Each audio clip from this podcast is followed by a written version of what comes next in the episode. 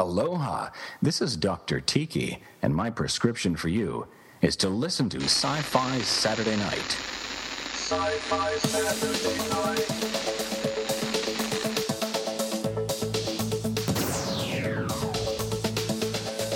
Exterminate. Computer, status report. Don't blink. Don't even blink. Blink and you're dead. No!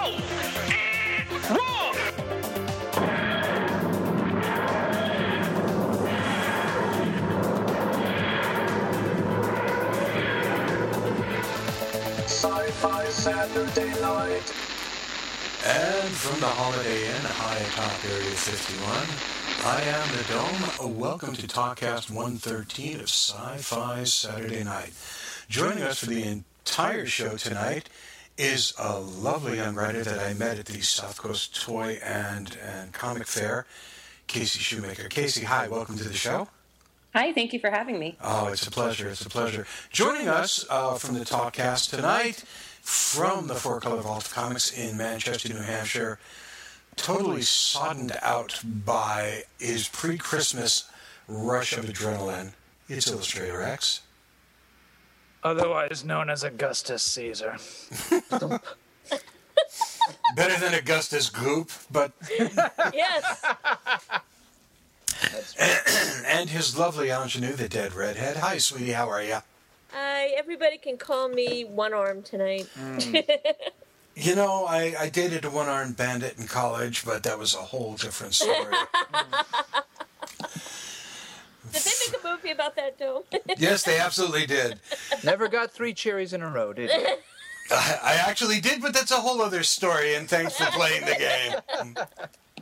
From the uh, Teaneck, New Jersey Catch and Release Nymphomaniac Center, it's Awake by Java, joining us from Erie, Indiana. How are you, my friend? Fantastic, and you can call me Mister Dog, which was the original name of Caesar brand dog food. I just thought I'd share that little tidbit, oh. Mister Dog. And it didn't sell. Quite the little the tidbit that it was, too. Thank you very much. Kind of like the dogs that eat Mister Dog, or and Caesar. Small, yappy-type dogs. Oh, boy. Oh, Lord. So here we go. Here we go. We're here. We're on. I think we're recording. We're doing everything. And uh, God knows, because Criana and Zombrarian are not with us tonight. They they are with uh, Mal, who aims to misbehave, who did a really good job of misbehaving, quite frankly, and is recuperating. Mal will be well, and Rocco the Blogging Cat sends his regards to Mal. We love you, Mal. Get better, Mal. Don't let Fox Network get you down, Mal. Yeah, really. Nothing should let Fox Network get you down. Speaking of Fox Network, let's talk about this week's poll. And if you've ever been polled, you know just how painful that can be. Ha, ha, ha, ha. No, we this week we had asked everybody to come up with their favorite detective sci-fi outside of the uh, no, we just said genre, the favorite genre detective that was outside of the usual crime drama type of situation. Yeah, and I broke the rules immediately and put in Rick Castle. No, but, but I just because of of Firefly, we kind of let him in there, but. Um, Our top three, brrr, drum roll, fake drum roll. Um, number one was Batman, the world's greatest detective. He actually won. Yeah, which okay. shocks the hell out of me, but that's okay because... I know. I know. I know. But although technically some of that is crime drama, so he is oh, on the fence right there. Oh, you know, he is the Dark Knight. Well, you know, Batman started out in detective comics. That's, that's, right. that's very true. Right. I know this because I got I downloaded a whole bunch and tried to read them and pulled my eyes out. Yeah, he doesn't he doesn't do much detecting anymore. I was gonna say, yeah, there's a whole lot of like whiff, bang, boom, bang. Blood, I'm guts. I'm surprised more. Because, you know, they call it the golden age of comics.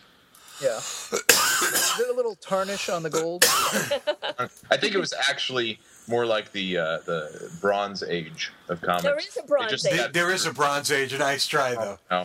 How about uh, platinum? How about how about pewter? How about rock? It was horrible. It, but anyway. Some of it was really bad, yeah. There's no so, way around it. Batman was number one. Coming in is one of my favorites for the Dead Redhead. Coming in second was Rick Deckard from Android Stream of Electric Sheep slash Blade Runner, which made me happy. And then third, which I, again, was very happy about, was Harry Dresden. So all you folks out there who, because Harry Dresden did get his own T V series for a while, and it was actually a really good series. All y'all, you know, not one vote was cast for Michael Knight of Knight Rider. The Hasselhoff has been dissed. Well, I... I What's I, the name I, of that guy from... Uh, oh, hold on, I'll just Google it. Never mind. I guess Hasselhoff is just never coming on the show now. Yeah, don't say that. Don't say that. The perm will be here. The firm perm is coming to Sci-Fi Saturday Night. Oh my! I'm telling you, it's it. You know, Dirk Gently. Dirk Gently. Yeah, Dirk Gently didn't make the list at all. No, oh, nobody even nobody even suggested Dirk Gently. That's the thing about these polls. People will email me three weeks later going, hey, what about this? I'll be like, well, that would have been Why great. Why didn't you write it down? That's right. You're right. the, the interesting thing now has one vote. And I there you go, Donna. Yeah, but there were a couple of really, really interested ones. Uh, Kolchak the Night Stalker, I thought was a really good yes. one. Kolchak yes. needed more votes. Kolchak did need more votes. Michael Garibaldi got a couple no. of votes. Even, got... I'm a huge Babylon five fan. I would not put Garibaldi down. I don't know how much of a detractor. Sherlock Holmes only has two votes. Well, and it even has an appendation at the end for Mister Cumberbatch. Yes. Now it has votes. You can't vote after the fact. That doesn't work. I do yes, love like, I just thought of another one that could have been on there. Yes. Holmes and Yo-Yo. Oh, my, oh my God. God. That could have been. Good point. Oh, my God. You remember that show. Of course I do. Of George course. Trump. Everybody remembers that show if they were alive. Wow. When that's when why, we were alive. Yeah. Of course, it was so derivative of the Get Smart storyline with uh, Jaime the Robot. But I digress. That's why you married me, because I happen to true. know these things. This is true. It's, it's, it's a good reason to make it happen. Also married so, um, you because did anything... of, I'm sorry? He also married you because of the fantastic gifts this that you is true. are able to find. In oh, fact... And I've, and I've been unwrapping them ever since. But. Your your your, uh, your pick for this week for our geeky gift, gift ideas uh, is fantastic. It really is. It really is. So you get to lead, sweetheart. Go for it. All right. I suggest that I've tried to give everybody something interesting besides uh, trying to get Fritz Leiber books, which I still push. Well, and wait, wait, for what now? For any festival you celebrate at the end of December.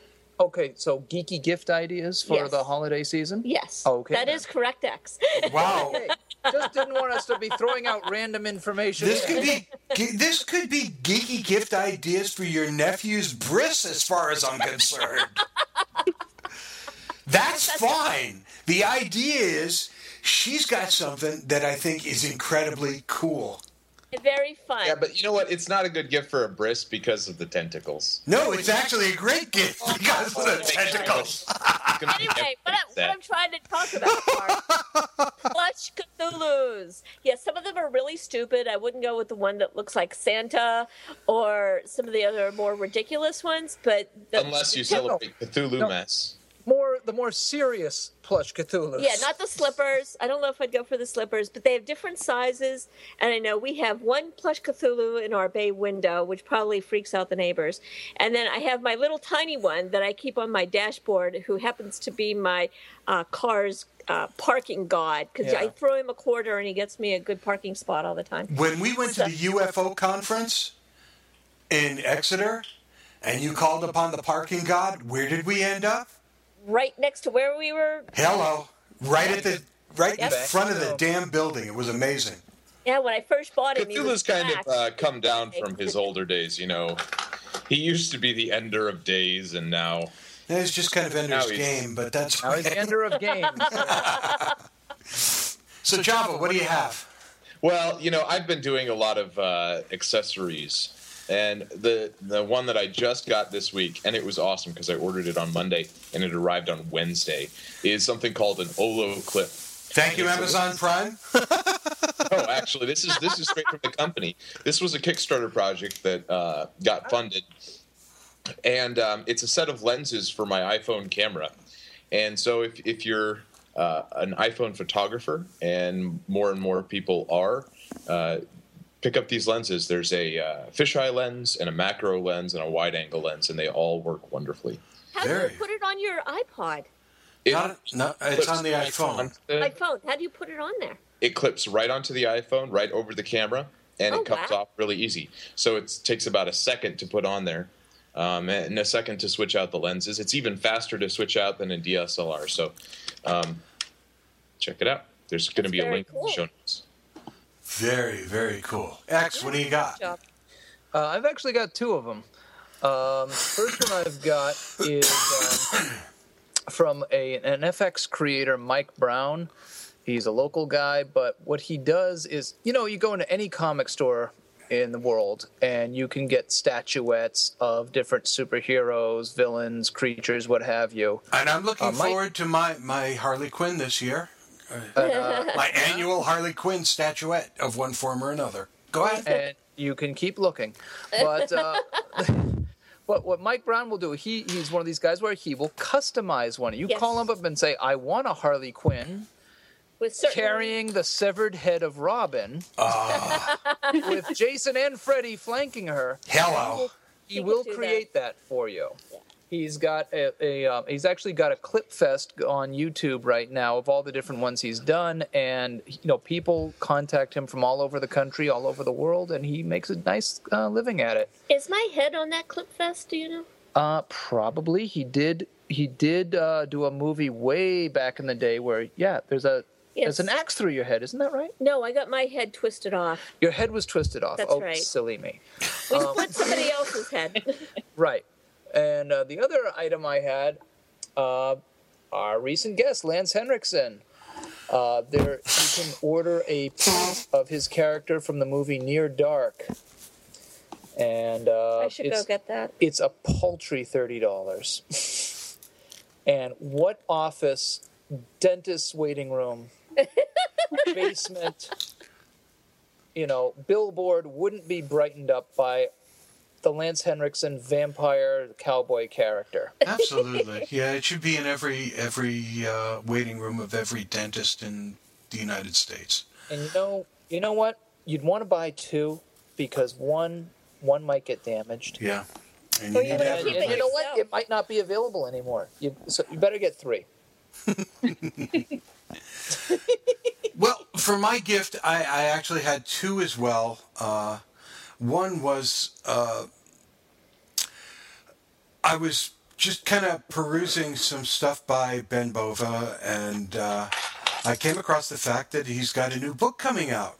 Get out. Power Play. And it looks really cool.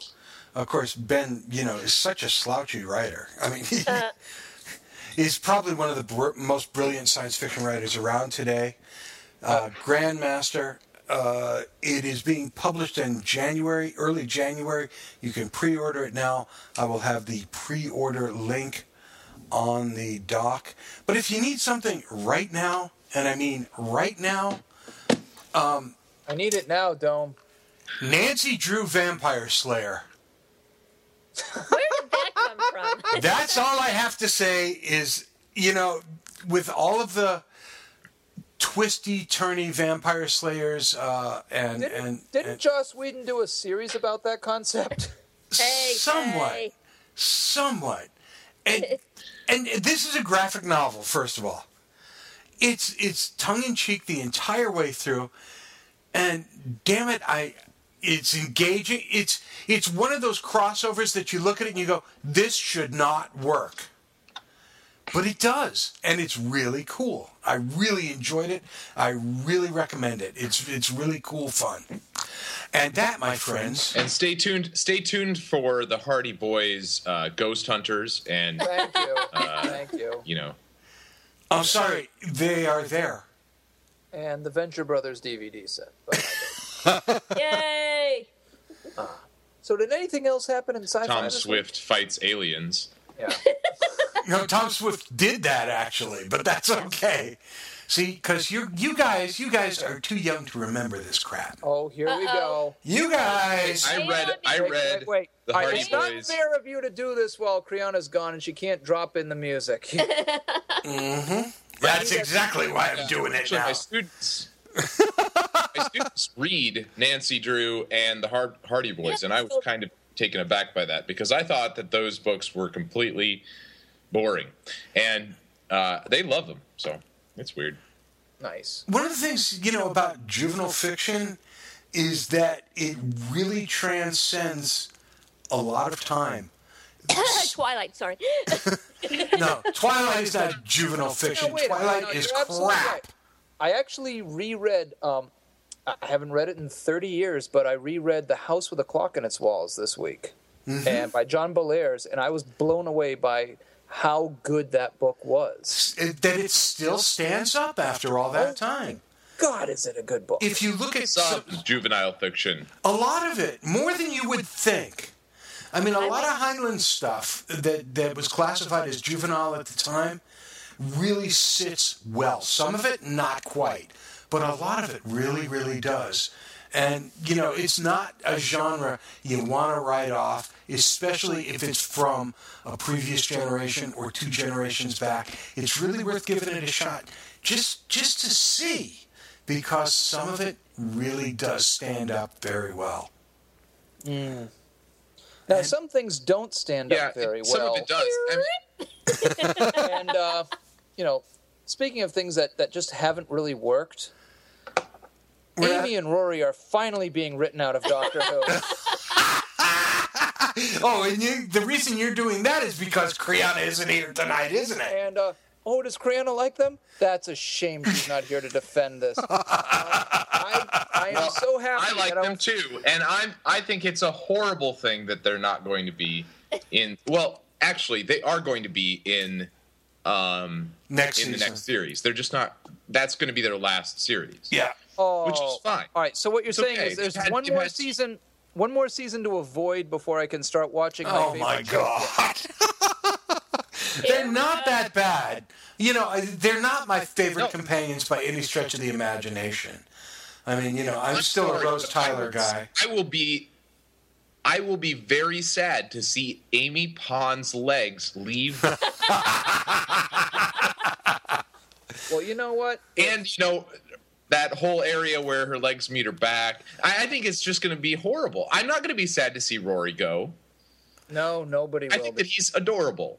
Well, right. you, you, want, you know what? Bad for Rory. I, I have to say, yeah, she's good to look at, but if, if the only thing you can defend her with is like a Frank Perdue description, breast and thigh, there's not, there's no character development. We want character development. I think that she's a great character. I think that I think that she's. Um, I think that she's, uh, just like Matt Smith, is a welcome, uh, you know, change to the... Did the, somebody just the screech? yeah, yeah.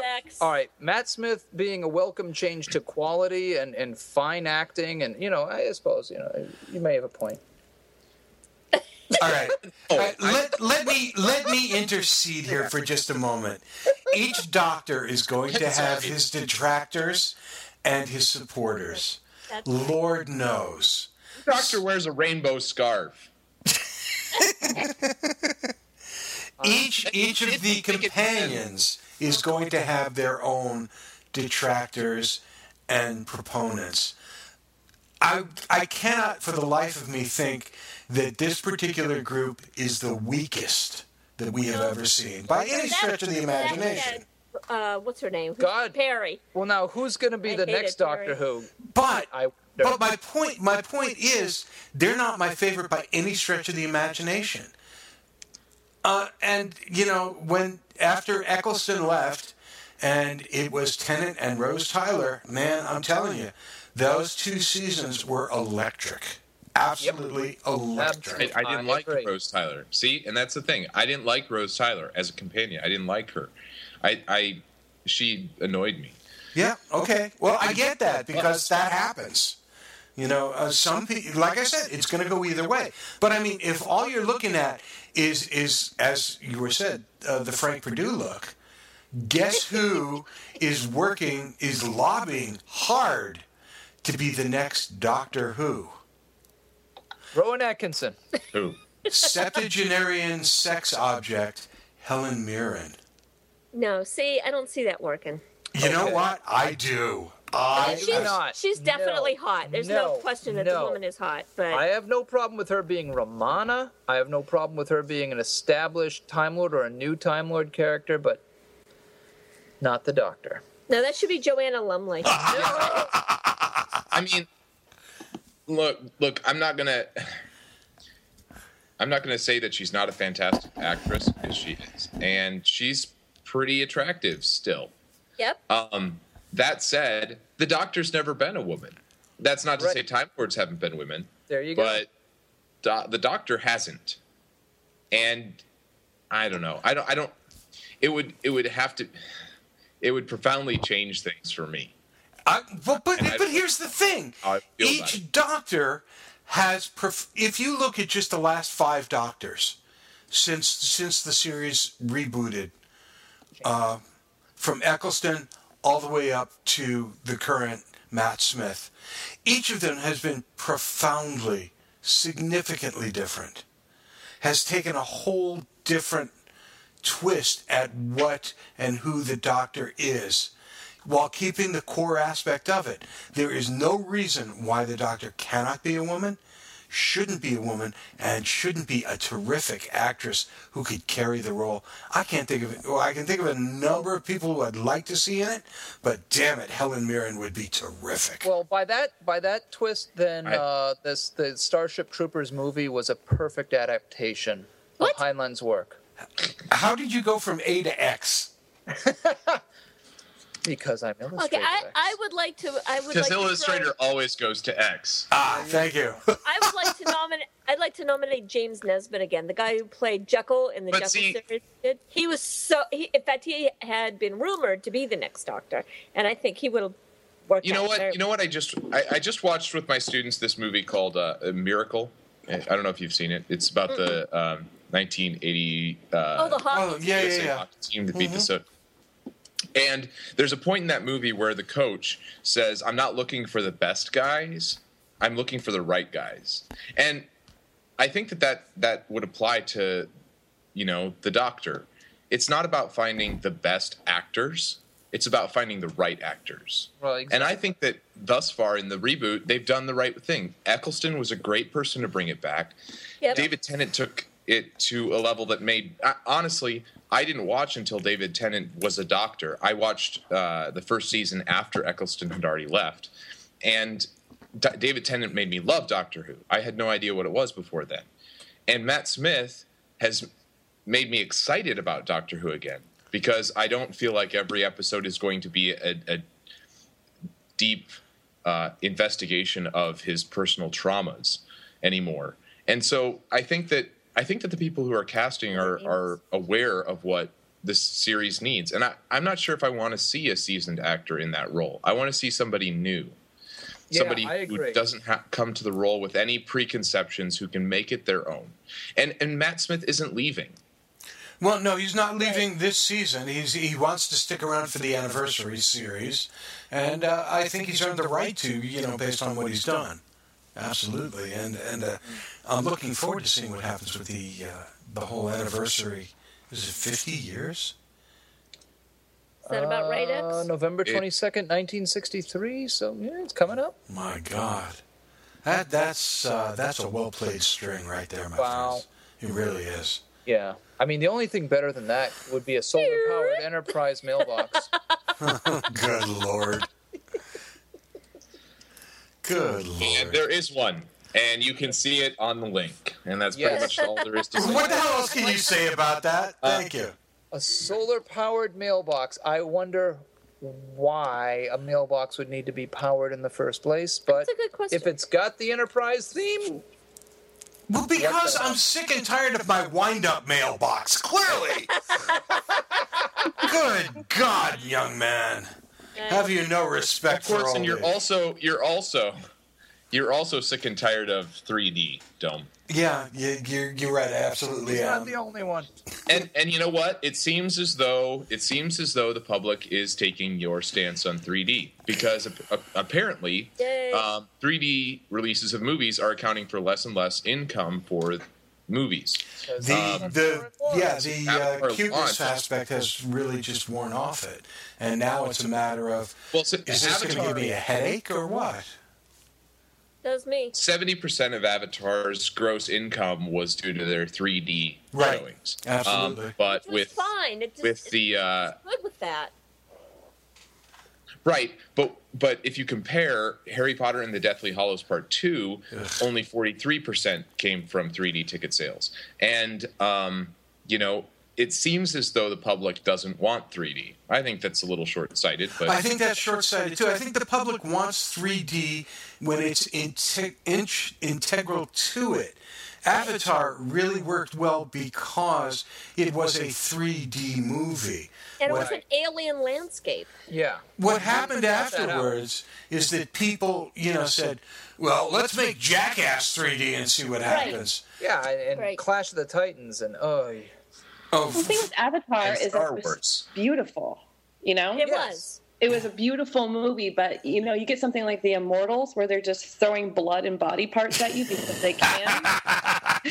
That's right. When the when the credo of the movie is we're doing this because we can, there's right. really no point to it. Yeah, Agreed. exactly. Like, we and, that's, and that doesn't have to be the case. I saw Hugo. Yeah. Oh, yeah. There you go. Yeah, I, totally. W- Hugo was an amazing movie, and I and yeah. oh good, I'm glad you liked it. See, and I saw it in three D, and I thought it was fantastic in three D.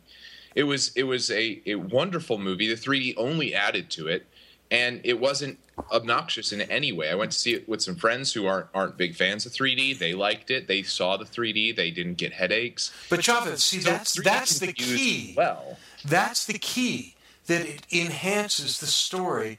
To be in three D. If no. it doesn't, there's no reason for it to happen, right. which is what scares me about the Avengers. Uh-oh. Here we go. But see, Joss Whedon has said that it's not going to be obnoxiously three D. It's not going to be three D for the for the sake of it being three D. Okay. Well, then why make it three D? Okay, so well, you know what this means? In May, come May fourth, we have to sit in the theater and count every time Captain America's shield comes right at us. Exactly. Well, I mean, that's the thing, though. The the Avengers what isn't being shot in three D. It's not being shot on three D cameras. It's right. being shot in in two D uh, with regular movie cameras, but it's going to be enhanced with three D, enhanced with quotation marks, um, to make it look... three D, but that's that's the real thing. I think that when three D gets annoying is when it's been post converted, when yes. it when it's been made into three D after being shot, and that's what really scares me about Star Wars being re released. I want I I will go see Phantom Menace despite the fact that I kind of hate it. Despite the fact that we all kind of hate it at this point, yep, yeah. Yep. I was I was I was born with this gene. That says oh. that I have to give George Lucas my money. It's. it's, it's I think we all were, yeah. I've got I've got a separate savings account that is marked George Lucas, and it's just, dear George, suck this money up. Thank you. Yeah. And you know, you know, talking about geeks. Now I need my transition piece here. Talking about geeks. Ew. Thank you. Um, there was just a T V show on the Learning Channel where they talked about. Speed dating at the New York Comic Con. Oh, good Lord. Oh, yes. And this this was very interesting because it was a mix between people who, you know, really did have a shot of going on dates and some people who it was very sad to see that, no, you're probably going to live into, in your mom's basement until you're about sixty. So, um... but it was Lord. very it okay. was when it worked it was really cute. They had like one couple that uh she was oh. dressed up like a Robin and he was Iron Man and he was Iron Man and they just looked adorable and they got along together. And then there was a guy who kept making he wasn't even dressed but he kept making Wookiee noises at people. Oh Lord. Yeah. And, and that it was, was like, like really dude. Wow. Okay, helpful hint people, don't make guttural Wookiee noises if you're trying to land a date. This from a man who met his bride on a zombie movie. But uh, you know, what amazed me, you know, and, what? You know, if I was at like we've we you know we being the official podcast of the Boston Comic Con. Oh yes, aren't we so wonderful? Why yes, we are. Anyway, anyways, you know what? Wow, that was a subtle plug for no apparent I, reason. I well I played. Can't imagine yeah. like anyone going to people at the con going, "Would you like to take a couple hours out of your day that you just paid for to sit in a room and do this speed dating thing?" No, it was a half an hour. Hey, I'd do it. I'd do it. Well, I think, it, I think it sounds like fun. All right then. Yeah. We're signing your ass up for it. There's some pretty good-looking ladies at the Boston hey, Comic Con. If, so. if they do it at Boston Comic Con, I'm there. I'm All just, right, there we go. Java's going to respond it. Okay, and ladies, just remember, I'll I'll report back. we'll do we'll do a dome, video podcast on this over one. Over the dome. Oh Lord, don't even go there. Hey, so there's, there's that means that before I come to Boston, I'm going to have to trim my neck beard. Yes, yeah. For everybody's sake, you're going to have to do that. There's a uh, there's a Kickstarter project uh, for a movie coming out, and uh, yeah, I, I know what a shock. Uh, there's like thousands of them, and you you kind of wade through the Kickstarter website looking to see if there's something cool. Um. And this is cool. Um, there's a movie called Edgar's Comics. And it is the story of how an artist's comic collection changed the oh. comics culture and became worth fifty million dollars in the Edgar process. Church. Ed now, has a theory about Edgar I, Church. All right, for years, the Edgar Church collection right. is basically, the, the th- it was like, this rumor for years that there was this collection found in a barn. Okay, here's here's the actual story. Okay, go ahead. I don't know. Edgar Church was a commercial artist in Denver, Colorado. Yes. That was his job. Yeah. Church was in New York City in the early nineteen forties trying to get work as a comic book artist. In nineteen seventy-seven... when his family went through all of his stuff uh, when he was near death, they found a vintage collection of comic books. Just absolutely... An, an, a, a collection of vintage comic books from the golden yes. era. So yeah. In pristine you know, shape. Yeah. I'm sorry. I'm sorry. The era of rock. Wait, that was the seventies. Uh, now, a gentleman by the name the era of, of crappy comics. A gentleman by the name of Rosansky bought the collection for eighteen hundred dollars in nineteen seventy-seven. That collection has been bought and sold over many, many times, piece by piece by piece, well in excess of fifty million dollars. Yeah, they... Um... The, the thing about the Edgar Church collection is, like, he had the first issue of every... I believe he had, like, a, a, a copy of every single comic for, like, nineteen thirty-nine to, like, nineteen fifty, something like that. Uh, I don't know the specifics, but I do know that because uh, he stored it in this particular area, in his barn or his cellar, they were preserved so well... That, that they were uh, graded at nine point five and above. Right, and there are, there, are, there are copies that they're the only existing copy. Uh, I For I mean, years, I was... He hasn't... I, I I thought for years, I was like, well, here is proof of time travel. Someone, because I'm like, if I had a time machine, what would I do? Goddamn right, I'd go back and I'd buy a copy of every single comic book. Yeah. From the golden age, really, and that's what you do. You would do with the time machine, X. That's and, uh, what you would do. You wouldn't right. like go back and kill Hitler. Uh, well, uh, nobody like, ever like, goes back of, to kill Hitler. Of, I, I can't. You wouldn't say go back that and stop on the podcast because of course. Listen, the Nazis have sensitive time tracing equipment that would tell if I was on the way. I have to be very careful about how I kill Hitler. Okay. That's true. He's Thank tried. You. He's tried. You, you wouldn't, you wouldn't have stopped the Phantom Menace from being made. I, But there, it's like, I'm just, I, if, I mean, they just stopped the larger things from ever existing. I, I, I did stop it, but I went back too far, and American Graffiti was never made, and the legions of American Graffiti fans chased me throughout the time vortex, and it was just ugly, and I had to put everything back. Oh, boy. In any case, Chuck Rosan's guys. Stop yourself from being a jerk to Harlan Ellison. This is what you would have done. No. He's got oh, a point. Okay, before we invoke the wrath of Harlan. Any dead dogs? No, I mean, this is, it sounds... It sounds like an amazing project. I mean, th- there are some amazing comics in this pro- uh, in this collection, and the the video, the movie looks like it's worth uh, funding. So oh, totally worth funding. So we're going to put the a link to the uh, Kickstarter project for this. Take a look at it. Um, this this looks like some really really cool, interesting stuff about something that we all have boxes of somewhere in our house. I'm looking at four long boxes right now.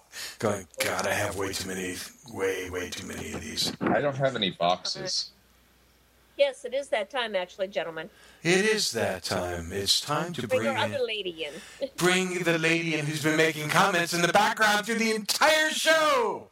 Ladies and gentlemen, it's a pleasure to reintroduce Casey Shoemaker, author. Hi, Casey. Welcome to the show. Hi. We met at the South Coast Toy and Comic Fair. Yes, we did. And you were there at the table with the New Hampshire Horror, Horror Writers Association. Careful, though. New England Horror Writers Association. Close enough for government work. I, I, I can't even remember my own name. There are days. And be quiet, X. It, We're not going to talk about what X can't remember. In any case, uh, we talked for a little bit. You sent me a copy of your book. I uh, read the book. Kind of liked it a lot. Urban fantasy, very cute. Uh, there's a lot of urban fantasy out there right now. So you, there you, is. you've kind of tapped into the uh, the current milieu quite nicely. But what I found interesting was this little band of brothers at this table. you know you know what I'm saying? It was just yeah. kind of, you were a little bit, I mean, you're you're in a room with a bunch of artists. You got Frankie Washington two tables away from you holding court, and Frankie definitely was holding court that day. He had a throng around him the entire day. And uh, as I recall, there was a A belly dancer with a snake there through portions of the afternoon. Yes, there was. Hubba, hubba. And there you guys were. And it, that must have been... It, it was funny because I was looking at the uh, blog post from the New England Horror Writers Association about getting out from behind the computer. You, I, I believe it was titled Breaking Out of the Vacuum, in which yeah. you talked about getting out in public and kind of meeting the people who read your work. Mm-hmm. And I thought there was a really interesting take on it. T- talk about what that event was like for you and what it was like for the group, and, you know, uh, what, what events like that do for you guys. Well, to be real honest with you, we really didn't know what to expect going into that because we had only done a couple of events. I've actually only been in the group for about maybe six months or so. So this was only my second event. And I think it's a great opportunity to actually get out and meet people who read your book because, I mean, most of our time as writers is spent all by ourselves being very introspective and, you know, shy even. And it's difficult to actually put yourself next to your work and say, you know, I wrote this, and sign your name and talk to people about it because there's always that worry of criticism. But it was really exciting to do the event before we had done this one. We had gotten such huge, you know, wonderful positive feedback. People would come up just to talk to us, just to say, how did you get into the horror genre? So I was really excited about doing the um, the comic book event. Because this used to be something I did a lot when I was younger. I would go to Comic-Cons, and if there were ever people selling books, I would obviously spend most of my money there. I really thought this was going to be where we shined. And it was a strange occurrence because there was a disconnect between us and the people there to shop. And I don't really know why that was. I still haven't quite figured it out. But it did give us a great opportunity to meet connections like you guys, which was amazing. But for some reason, it was just odd to try to figure out how to communicate with some of the people who go to these comic book events, even though we used to be those people. And to try to figure out, where's that disconnect with that audience? Is it us? Is it them? Is it the event? It was a little bit confusing at first. But writers, as a, as a rule, um, sit in quiet rooms in front of computers, or in Harlan's case, typewriters, still. And basically, it's a solitary pursuit. It is. And they don't interact with their fan base much during or even after the process, as a rule. It's usually a very structured event. This was not a structured event at all. No, it wasn't. And, uh, you know, there were a couple of artists there. Well, there were a couple. There were like oh, ten or fifteen artists there, actually. And they were struggling, I think, in the same way that you guys were in some cases.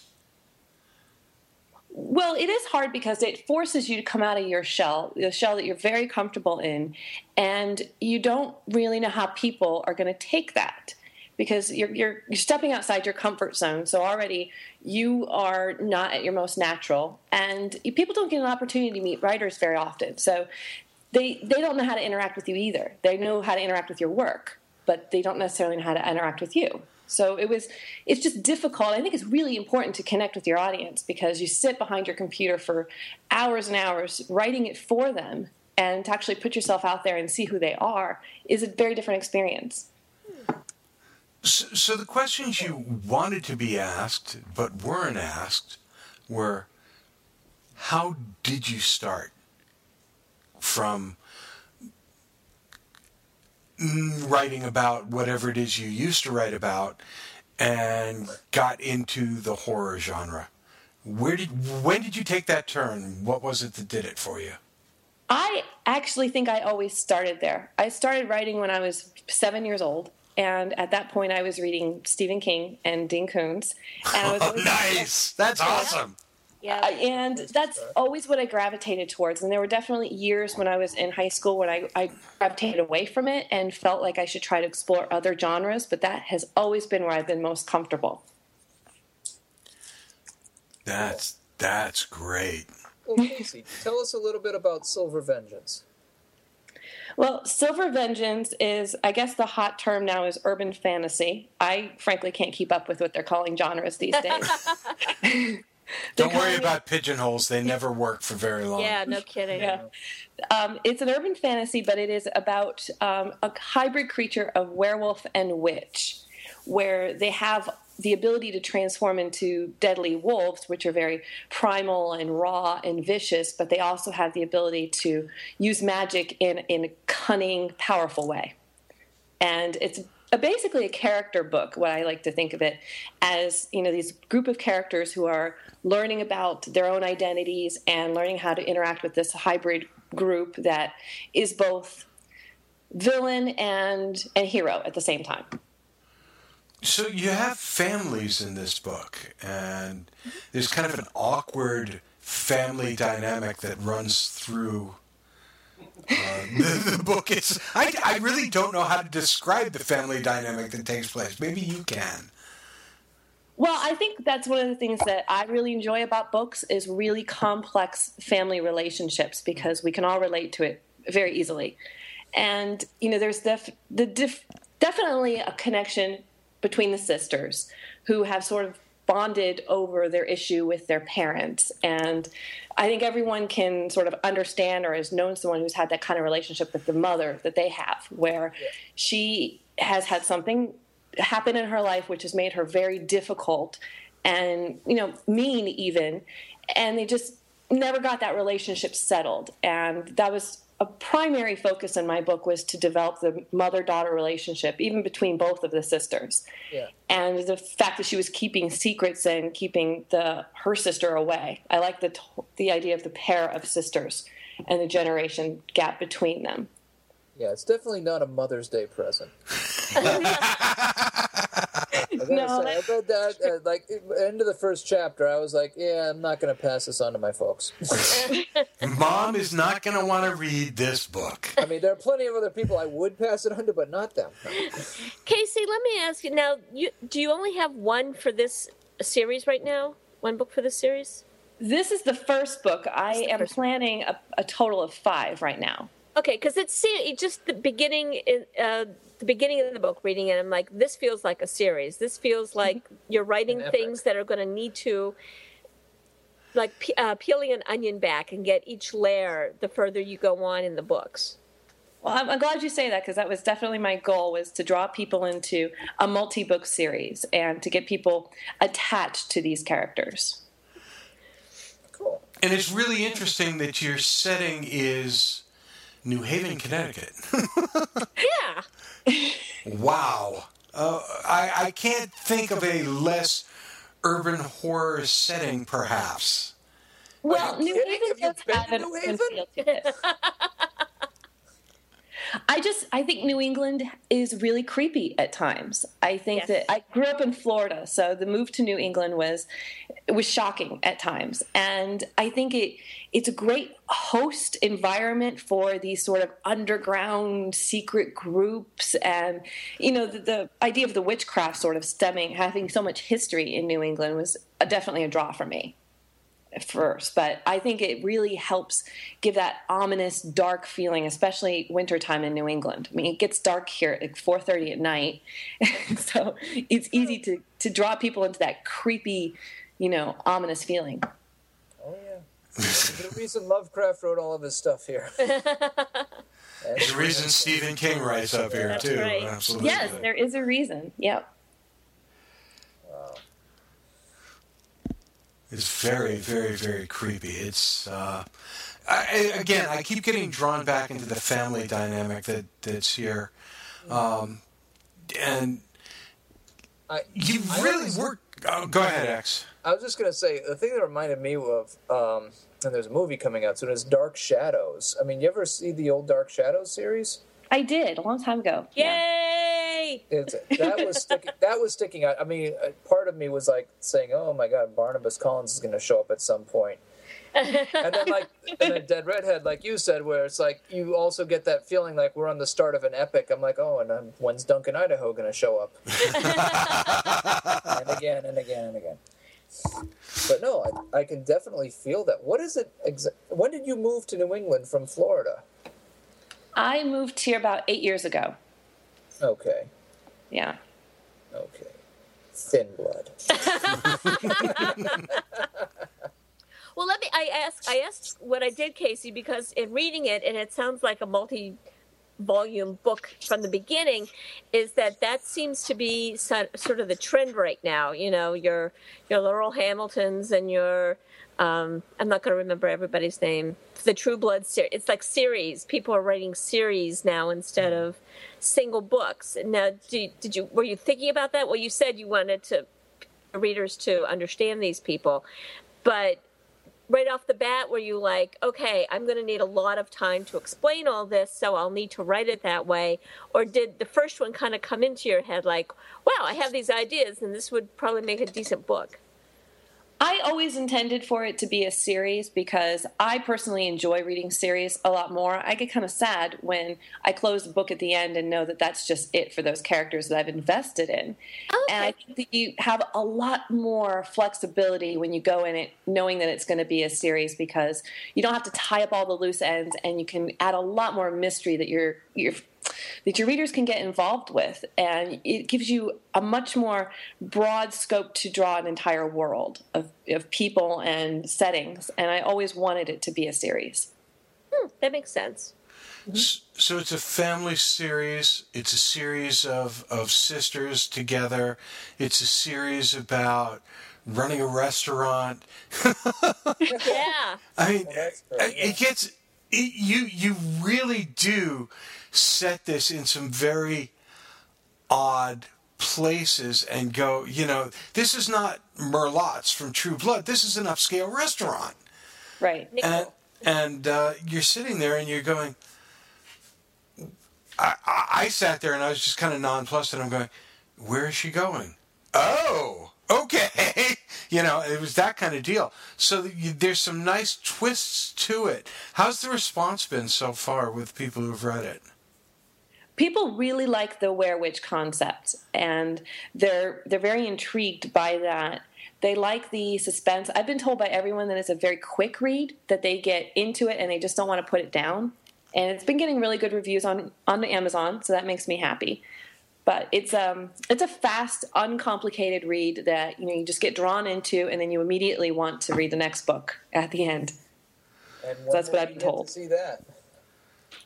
That will be out next year. Excellent. I'm thinking probably the fall of next year.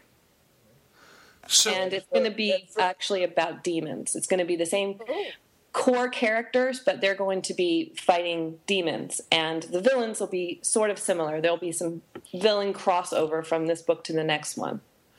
Let's talk about your writing process a little bit. When you when when did it hit you that this was where you're going, this is what you wanted to do, this is how you wanted to do it? At what point did that actually become the drive for you? You mean with this book or writing in general? Writing in general, I think. Writing in general? Yeah. I, it really did hit me when I was seven years old. I we were given an assignment in school to write a short story. It was the first time I was ever asked to do that. I went home, and it was the first time I ever sat down to write anything. And I really loved it. And when I came to school, it wasn't complete. It was probably fifteen pages, handwritten on notebook paper, front and back. My teacher called me into her office to speak privately, and I thought, oh, shoot, she's mad because it's not finished. And it wasn't what she thought at all. She thought I copied it out of another book. And we had this long back and forth where she's like, where did you come up with this? And I'm, you know, I'm seven. I'm like, in my head, I don't understand what the problem is. And that's when I first realized that I could do something that a lot of other people in my class couldn't do. And I had so much fun doing it, and I had spent, you know, time before that reading it, and I thought, this is awesome. I get to create stories how I always thought they should be, and I can combine my love of reading and writing, and I've been doing it ever since. So when it comes to putting this series together, the first book, and actually planning out that you're going to do a series of five for it, what's your day like when you're when you're actually writing? Well, I either have writing days, reading days, or researching days. I can't really do all of them at the same time. And I go through different phases where I feel like I need to plan out my book. And I do a lot of research when I start a novel. So I you know, do a lot of reading and researching online, visiting certain sites. I actually visited the graveyard that is featured in this book. It really does exist in Wethersfield. Ooh, ooh. I went and took a tour of that. And I also try to read as much as I can within my genre to understand some of the evolving trends and see what readers are going to be expecting out of my book. And then I have my writing days where that's pretty much all I do.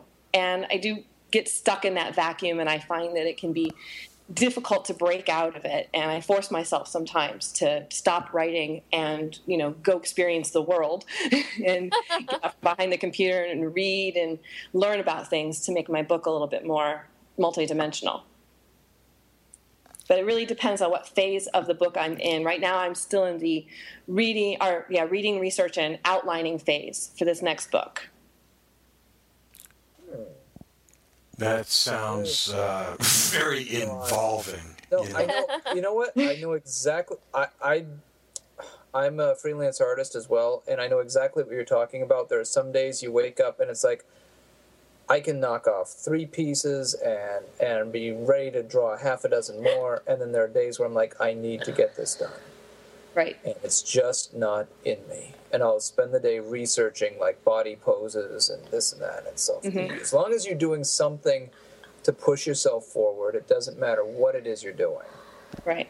I find that when I'm actually writing, it's difficult for me to stop. I'll knock yeah. out a chapter a night, you know, because I do still have a full-time job. So that, you know, causes problems. And I come home and I just, I'll sit down and I'll write for the entire evening, one chapter, then the next and the next. And I won't stop until almost the entire book is done.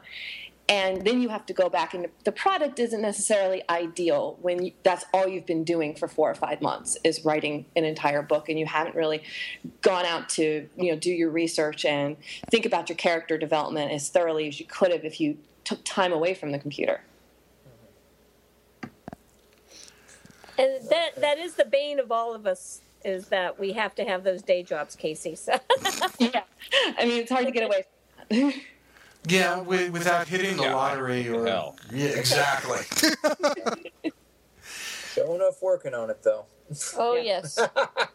This shit sucks. Thank you, Java. Damn podcast. We could all do exactly what we wanted to do. Yeah, pretty much. Yeah, podcasting should be my day job. I agree. It should be my yeah. day job too. There we go. I want someone to pay me to play Zelda. That would be awesome. You know, but there is somebody who is getting paid to do that. Yep. I want his job. Yep, and there are full-time writers who, you know, support themselves on only their writing. That would be great. That's the dream. Yes. Absolutely. You're off to an interesting start, and Silver Vengeance is the first book in the Silver series. The next book, Silver Heat, will be out sometime next fall. We would love to see you back. Where can you pick up a copy of this book? I believe the Amazon links will be in the post. Okay. That's what I want to hear. Okay.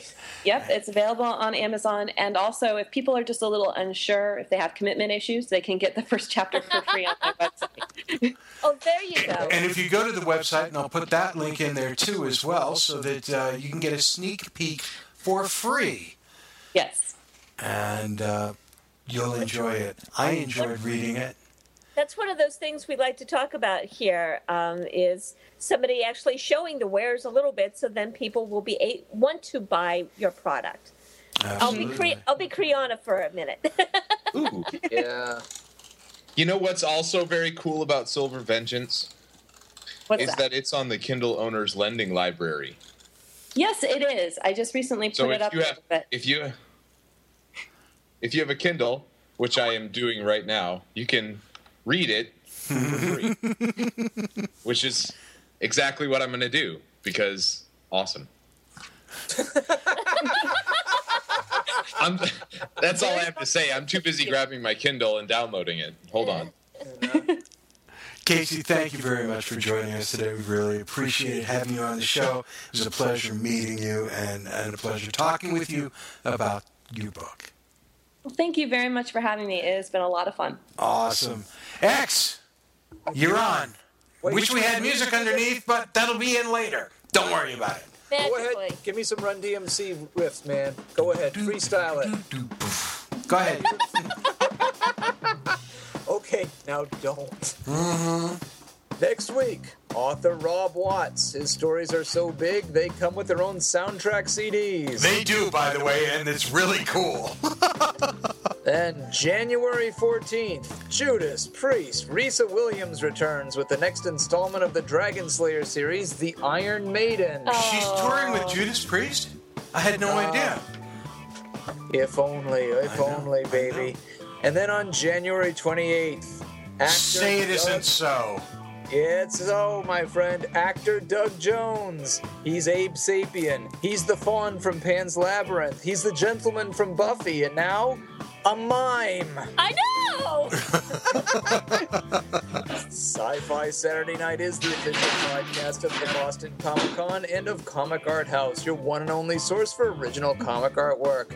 Visit Bob and Kim at comic art house dot com for the best deals on original art from dozens of your favorite artists. Tonight's outro music provided by Zanoise. Pick up their C D, The Benevolent Beast, on iTunes. Dome? Oh, well, I got to tell you, it's been an interesting night. Criana's on Brary, and I hope things worked out well for you. Now, the revered time vortex is empty without you. From the Four Color Vault of Comics tonight, great thanks to Illustrator X and the Dead Redhead. Yay! Amy and Rory are going away. I can't even top that one. Yeah. And from Outpost Gallifrey, our gaming editor, thank you, Java. Mister Dog, the dog food for small yappy-type dogs. It's been one hell of a night. Thank you for joining us. This is Dome saying, Genie, shared pain is lessened, shared joy is increased. Thus do we all refute entropy. Good night, everyone. Good night. Hey.